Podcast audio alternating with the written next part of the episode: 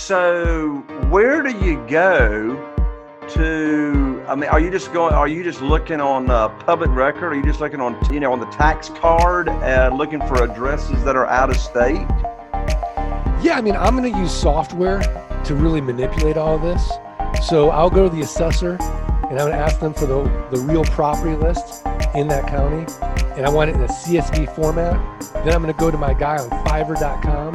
I'm going to have him scrub that list in Excel using, you know, some some VLOOKUP and geeky things like that. He's going to give it back to me. I'm going to upload it into my software called LG Pass. And I'm going to press a button and it's going to send out via lob.com all my offers. So I used to have a, a virtual assistant, Janie, in South Carolina, and she would handwrite the the letters and do the mailing. And this is, you know, years ago. Now we got it all automated. In fact, 90% of the business now is automated between software and inexpensive virtual assistants. I got you. Well, it's very interesting that, you know, we're talking about direct mail and ways to reach out to people. And the reason it's interesting is in my mastermind groups that I'm a member of, I'm starting to hear and see a trend to where more and more of the high producing real estate investors, and I'm not talking people in land such as your niche, but you know, single family houses, more and more real estate investors that do a lot of deals are doing more and more outbound calling. So are you still today totally relying on direct mail or are you reaching out to them in any other additional ways? I'm only doing direct mail. Again, my niche isn't going to be nearly as competitive as you know, let's just say trying to buy a house, right? Because if you go on HGTV or the DIY network, I mean, every show on there is, you know, about these fix and flips. Like if you had me on on Flip This Land, the before pictures raw land, the after pictures raw land, it's really not good TV. Right. like, oh, there's Mark in front of this computer. Yeah. Well, hey, look, I I mean, I love the rehab model. I I love I love the rehab portion of it because you know my best guess is there's no such thing as contractors and overruns and Murphy and his relatives showing up for the unexpected rehab cost. Correct. Correct. Exactly. And so pretty much you know you know what you're going to get. All right, so you're so you're direct mailing them. Now, did I hear you say you're actually mailing the owners of the property an offer?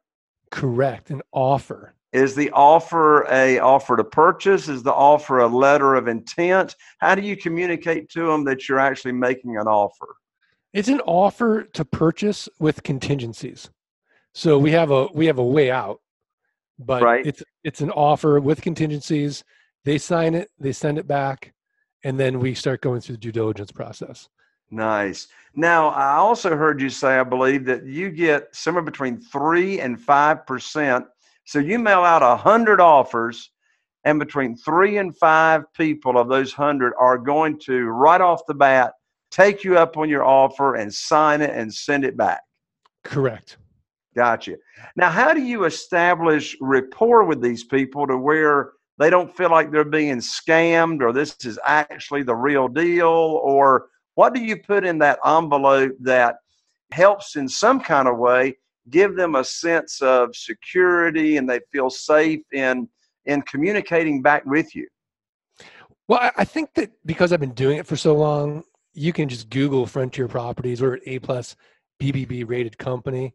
So we kind of walk them through how long we've been doing this. But even if you're a newbie, you sort of just walk them through the process because this asset has now become a liability. And also they're not emotionally attached to it. So if you it's kind of like if you go in your garage and you start looking at all these things that you've got kind of piled up and they're just taking up space and mental bandwidth. Someone comes to you and says, Hey Jay, I'm gonna clean all this out for you you're not going to be like, well, I don't know. Like, you're like, yes, okay, take it. No worries. So it's very, very rare that we get somebody kind of pushing back on our credibility about buying it. Because again, we're not talking real dollars here, right? I mean, our average purchase is between, let's say, between 3,000 and 15,000. Got you. Got you. If you were me, would you rip you off and ruin your reputation and you know have all this you know bad press on on on social media for fifteen thousand dollars, I I wouldn't either, right? Got you. So let's say someone has responded favorably. I assume they're picking up the phone call. Are they calling and talking to you or one of your team members before they sign that offer to purchase? Or are most of them just signing it? Or do, you, do most of the time there has to be some kind of conversation before they actually ink that offer and send it back in? Usually there is a conversation with our intake manager. So our intake manager will talk to the seller. Sometimes they just want to call and yell at us and say, How dare you? That's right. Sometimes they're confused. So sometimes they're like, Well, you know, my parents own this property and they both died. And now we've got like a probate situation. So our intake manager qualifies them first before it goes to our acquisition manager who might actually close that deal. I got you.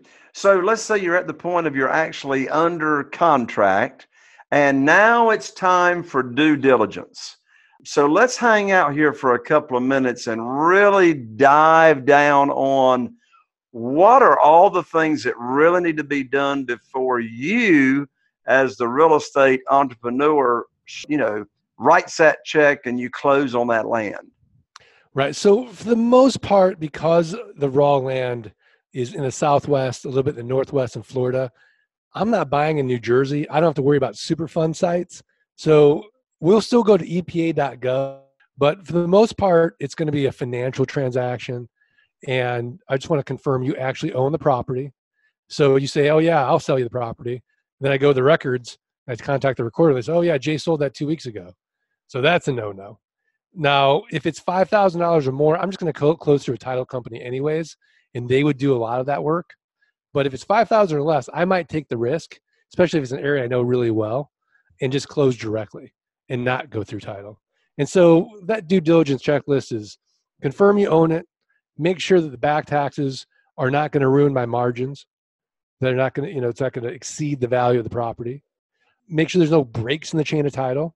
So from the beginning of time, I want to make sure there's a clean delineation of of ownership and doesn't go back and forth. And then I want to make sure that there's nothing that you know like an IRS lien on the property or, or something I couldn't handle, like a mechanics lien or some type of, of encumbrance that's clouding title. And then from there, I just want to confirm that what can you do on the property? I'll contact planning and zoning. You know, what's the the well depth? How far is power? What can you do out there? What are the restrictions? Because that's going to be for my marketing package and that's going to help my next owner know exactly what they can do and they can't do out on that property but jay as long as i've been doing this i'll tell you what there's a pig for every barn I, I mean big for every barn you, you and i probably wouldn't want to own this property but there is someone out there that does well you answered my question so I was going to ask if you're actually using a title company or a real estate attorney to check the title and and you know go through a traditional closing. So my team in the Philippines is plugged into an American title company software. So we'll do that for 5000 or less. But 5000 or more, we're going to go go through title. Yeah, smart, smart, smart. So you've done your due diligence and now you're closing on the property now you own the property. Now I'm really intrigued about your technique of reaching out to the neighbors. So, two questions. How do you locate the neighbors and what do you and um, how do you communicate with them? Right. So that GIS map, you click around it, we have our virtual assistant go in and they just upload all that information surrounding owners and they get it just all uploads in there. And then we send out that that neighbor letter from there. And that neighbor letter letter is really focused on FOMO, fear of missing out. I love it. I yeah. love it. And I'm assuming that when folks go to the landgeek.com forward slash J, as in J A Y, and get the free gift, I assume they'll have your contact information. So, in case someone wants to continue this conversation and learn more about what you do, they'll have a way to contact you, right? Absolutely. All Absolutely. right. So you're reaching out to the neighbors I love the. I tell you what I love. I love the simplicity of first of all how you decide how much you're going to offer for the land.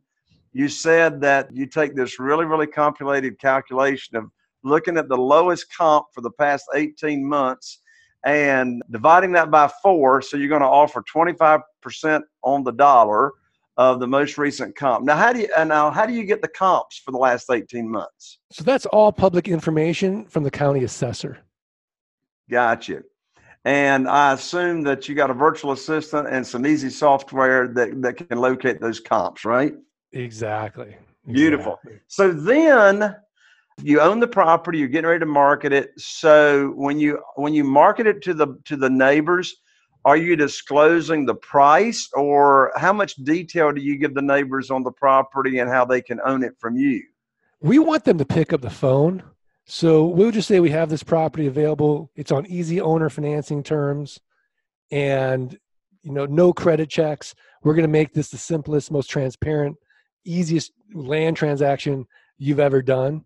This is old school land selling. Your word is your bond and contact us for more information because this property is not going to last long at this price. Email us or call us for details. Okay, so you just tease them, give them, let them know that it's available. You got easy terms, but you don't reveal the price until they respond to your marketing piece, right? Right, right. Because what's happened in the past is when we reveal the price, they call us and say, "Oh, we'll sell you our property at that price." Right. right. No, I got you. So, how do you come up with the price? So, typically for the price, we're going to look at time value of money. So, I don't want cash. I want I want that note. We use a land contract, a promissory note, and a purchase sale agreement. I use a software called geekpay.io that automates getting the down payment. So it's a set it and forget it, and then collects the monthly check via ACH. But Jay, if the ACH fails, it'll charge a credit card on file.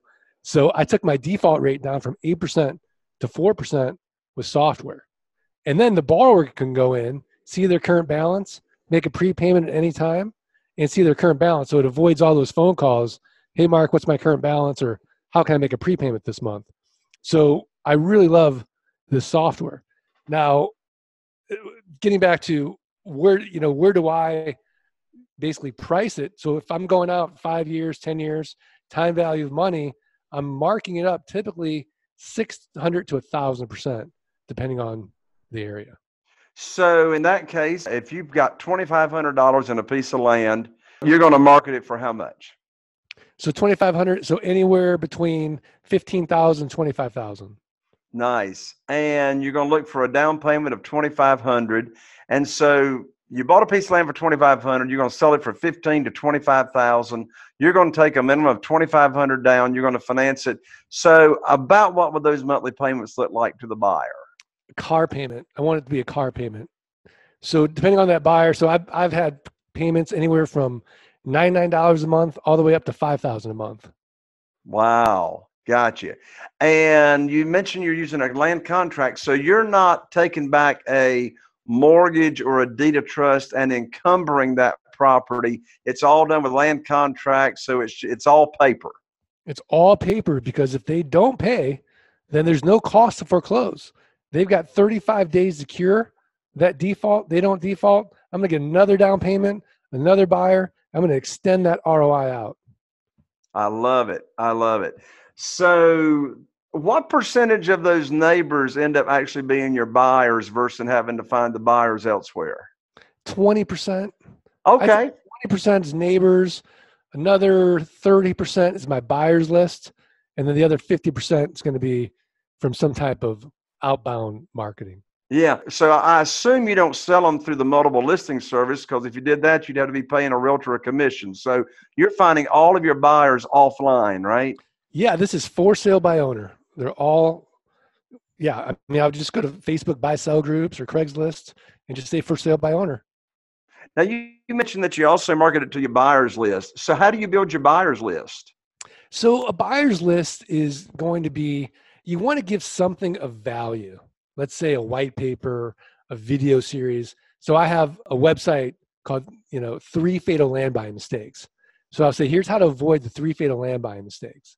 And then in exchange for your email, I'm going to give you this list of how to avoid these three fatal land buying mistakes. And then you know, Jay, we're going to give them seven more land buying mistakes. And we're going to build rapport that way. So we're going to educate our buyers to be better, smarter buyers. And in that process, we're going to build trust and we're going to build authority. So when I do say, oh, by the way, here's our deal of the week, they already know me, hopefully like me, but the most important is trust me. I love it. I love it. Well, Mark, we are out of time for this show. So, parting comments and how people can get your free gift one more time and continue the conversation with you. Yeah, Jay, thank you so much for having me. I'd say uh, for my parting comments, I love quoting Zig Ziglar. If you'll do for the next three to five years what other people won't do, you'll be able to do for the rest of your life what other people can't do. And if you want to get that $97 passive income launch kit for free, just go to thelandgeek.com forward slash J. That's awesome. Thank you so much for being here on the show, Mark. I love it. I love your spirit and I love your business model, man. So, to all of our viewers and listeners, thank you for tuning in. I'm Jay Conner, the Private Money Authority, wishing your real estate investing business to the next level. We'll see you on the next show. Bye for now.